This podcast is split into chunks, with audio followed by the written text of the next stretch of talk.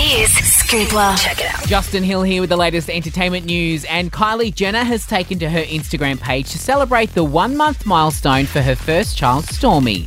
The new mum proudly posted a pic of her and her daughter after disappearing from the public eye for the duration of her pregnancy. And on the eve of Mardi Gras, some of the cast of Orange Is The New Black decided to crash a wedding in Sydney. They even jumped on the mic and sang for the lucky couple. And fans have gone into meltdown after Selena Gomez wished Justin Bieber a happy birthday on Instagram. To see her not-so-secret message to her on-again, off-again ex, head to hit dot com dot a u.